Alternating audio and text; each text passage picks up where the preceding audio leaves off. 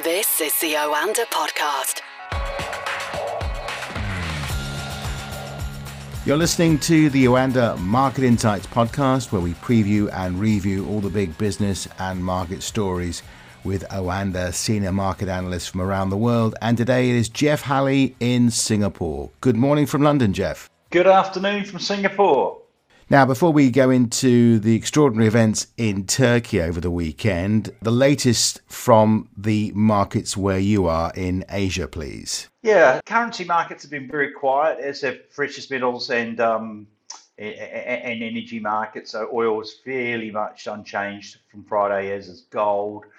The action's really been in the current uh, in the equity markets today. Most of Asia is in the positive after Nasdaq futures rallied early this morning in, in Asia. It's very much a repetition of the price action that we saw in um, in New York on Friday afternoon. The only exception to that really has been the Nikkei 225, which is down over 2% today, and that's due to the Bank of Japan widening its uh, range that it, it, will allow JGBs to trade in on its uh, rate decision uh, statement on Friday, but also it said it would no longer buy Nikkei 225 ETFs so it will only buy TOPIX, which is a much broader index uh, linked ETFs. That saw uh, the Nikkei retreat on Friday, and that's continued again today. The Nikkei actually does look in danger of a fairly uh, uh material downside correction at this stage. So that really wraps up uh, Asia. I expect uh, European markets to open modestly higher. Uh, as we await uh,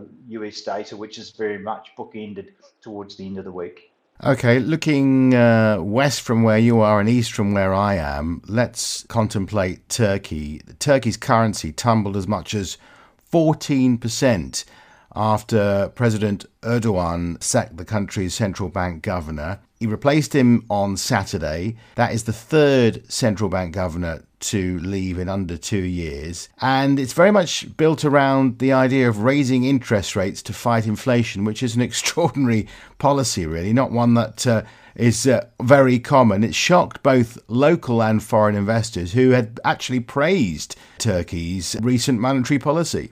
Yeah, I mean, uh, the, uh, the now ex central bank governor had raised interest rates by a total of around 8% over the last three months and uh, had really started making inroads into uh, that inflation fight. But also, he more importantly, he'd very much stabilised the Turkish lira. Uh, as we saw this morning after that news hit the wires over the weekend, uh, the Turkish lira fell by 17% at one stage this morning. It's still down around 10% at the moment uh, again, uh, the president has this idea that if you raise interest rates, that creates inflation, which flies in the face of every economic theory that's ever been written. Uh, so the demise of the previous governors has been fairly much related to them raising interest rates in a classical sort of way to rein in inflation, which is running about 15% there. So he raised the interest rates by 2% last week and got fired on Saturday uh, to be replaced by a, uh, a, um, a, a Erdogan associated party member who is a university business school professor who also believes, unsurprisingly, that raising uh, interest rates causes inflation. What he has done is calm markets by coming out this morning and saying he had no plans to change policy settings at this stage, which is probably quite lucky because if he cuts rates, uh, the markets will punish them, and if he raises rates, he'll probably get fired. So doing nothing may be the best plan right at this stage. But uh, none of it is good news at all for Turkey or for Turkish markets.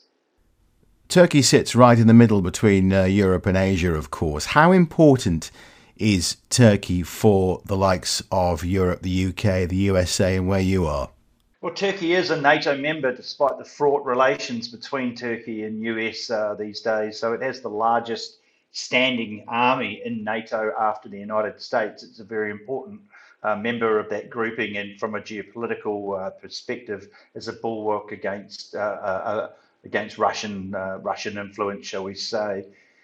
from an economic point of view, it's important that Turkey is a stable country. It is on the border of the European Union, and it would probably give the European and the UK uh, nightmares if uh, Turkey was to enter an economic crisis because of these uh, policies, uh, the implications there for more refugees, not Turkish refugees, but uh, we know that uh, the president isn't uh, afraid of playing uh, that refugee card when he wants more aid, etc., etc. So, uh, from an economic and geopolitical point of view, uh, a Turkish, a stable Turkey, an economically sound Turkey is extremely important to, to, to the European Union, to the United Kingdom.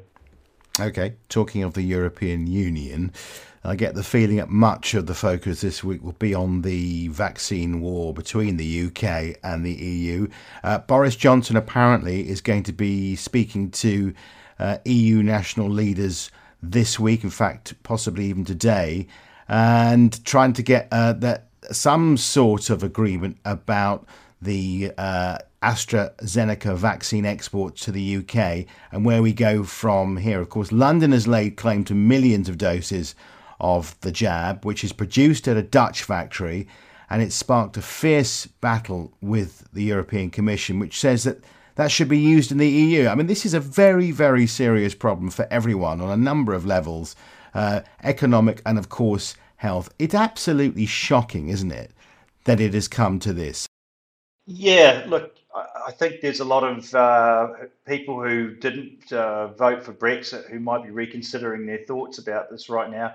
The EU has not covered itself in glory at all. Its vaccine program has been stuttering, to say the least, although it is accelerating now. It's refused, uh, I think, a couple of weeks ago to send a shipment of uh, vaccines, AstraZeneca ones, to Australia. Uh, and now it's looking at blocking uh, UK uh, uh, exports. That has implications for the UK because a lot of the recent premium and positive outlook in the UK uh, for UK asset markets has been because they're doing so well on the vaccination front, uh, using obviously quite a lot of this AstraZeneca vaccine. anything that would postpone that is um, perhaps I feel going to weigh on the sterling and on UK equities this week because it could lengthen out the the time scale of of the recovery. Uh, you know, the other side of this is that the Nordic countries have ignored the European Medical Agency, which has said that the AstraZeneca uh, vaccine is safe, and they've still suspended it. And I do believe there might be a couple of other countries in the EU that are still not using it as well. So, well, it may well be the case now because of these actions that people in the EU either can't get vaccinated or they will refuse to have the AstraZeneca one, which means the EU may end up with hundreds of millions of doses of excess AstraZeneca vaccine. Then we get into the other stories. Are they, you know, then prepared? They're not prepared to to send that to poor countries who need it or to the UK. Um, and, and what if that all expires and it has to be thrown away? I mean, the connotations of this for the EU is very, very dangerous. They're not making many friends around the world at the moment. I, I don't think with their with their with their attitude. So I think they're running on quite dangerous ground. I, I, I believe that this will weigh on both the euro and European asset markets this week. Do you think this might play into the UK's hands to a certain extent? We're um, trying to get some deals with uh, big countries outside the EU, of course, the USA and uh, parts of the Pacific. Um, with the EU behaving as it is, does that play into Britain's hands? Um, I don't think that the countries that the EU have trading agreements with are necessarily going to be uh, materially affected by this vaccine fallout. I think this could potentially affect the UK and it will affect developing nations who probably hope that some of these excess vaccines would find their way into their hands to help their population. So they won't win any friends in that respect. I mean, the EU, I mean, the, the UK's policy is somewhat confused. They're picking a fight with China on many levels at the moment, yet they want to be open to China investment and, and, and such like. So that door's a little bit shut, I believe. Uh, I, I, think if the EU uh, stops shipments to important Asian countries in particular, which is where the UK is really looking, uh, and that affects relations, and then that could play into the UK hands uh, for sure. Okay, before we look ahead to the next few days, Jeff, just wanted to ask you about oil because, of course, uh, the oil price has been going down over the last few days. What is the latest today? Yeah, oil markets have moved sideways today. They were up about 40 cents a barrel on Friday. It's consolidating. It had actually made back some of its gains uh, from that uh, capitulation trade that we saw uh, around the midweek. We saw oil fall like about 7%. And I think part of that was the excessive amount of speculative longs in the market or running for the door at once and finding it was a very small exit door. But also, it comes back to the EU again. Their vaccination program isn't running as it should. They're entering into a series of new national lockdowns or extending lockdowns. That is affecting the consumption outlook globally for oil because obviously uh, the EU is a huge consumer of uh, crude oil, and that seems to have been the straw that broke the camel's back. In the bigger picture, I do believe that oil will return to uh, th- these uh, recent highs, so we should see Brent back to $70 a barrel. We may need to see uh, the OPEC, the, the, the, monthly OPEC plus meeting uh, pass though in the in the first week of April, and if they choose not to cut uh, or, or, to sorry to reduce their production cuts again this time that should see oil back to those levels. I'm 50-50 here. I, I suspect that the opec plus uh, won't be inclined to reduce those production cuts if uh, Brent crude sitting around 60 to 62 dollars a barrel. But nevertheless, I think uh, although we're going through some short-term pain at the moment, uh, I do believe that oil structural outlook is positive, and as the world recovery accelerates this year, we are going to see oil prices return to those recent highs. Okay, we are in the last week of this quarter, approaching the, the holidays, uh, Easter holidays for many. Uh, what are the outstanding highlights that we should look out for this week? Yes, I don't know where that quarter's gone. It's gone very, very quickly, actually. The main data is backloaded towards, uh, it's, it's sort of weighted towards the end of the week. So we haven't really got much uh, up until up until Wednesday, and that means pretty much that markets will move around on headlines and almost certainly on the trajectory of the US bond market, whether bond yields go up or down in the US, that will drive the price actions across asset classes around the rest of the world. Uh, going into the uh, into Thursday, we have uh, manufacturing and service PMIs from Europe, which will be quite closely watched. I suspect it's going to show that uh, the manufacturing side of Europe is doing very, very well, but that services remain muted, and that will more than likely confirm that uh, the EU's, the European Union's recovery is going to take longer than the UK or the US's. Uh, we have uh, price consumption expenditure data uh, out of the US on Friday. That's a very closely watched measure uh, by the Federal Reserve uh, Bank. If that was to show a surprise upside print, that would probably have the inflationistas on their soapboxes again.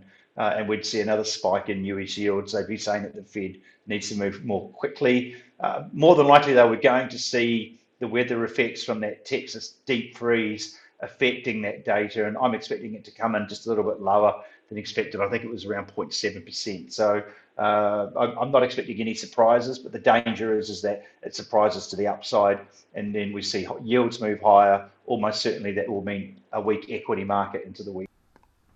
Okay, Jeff, have a very good week. We'll speak to you again on Wednesday. Thank you very much. Take care. This is the Oanda podcast.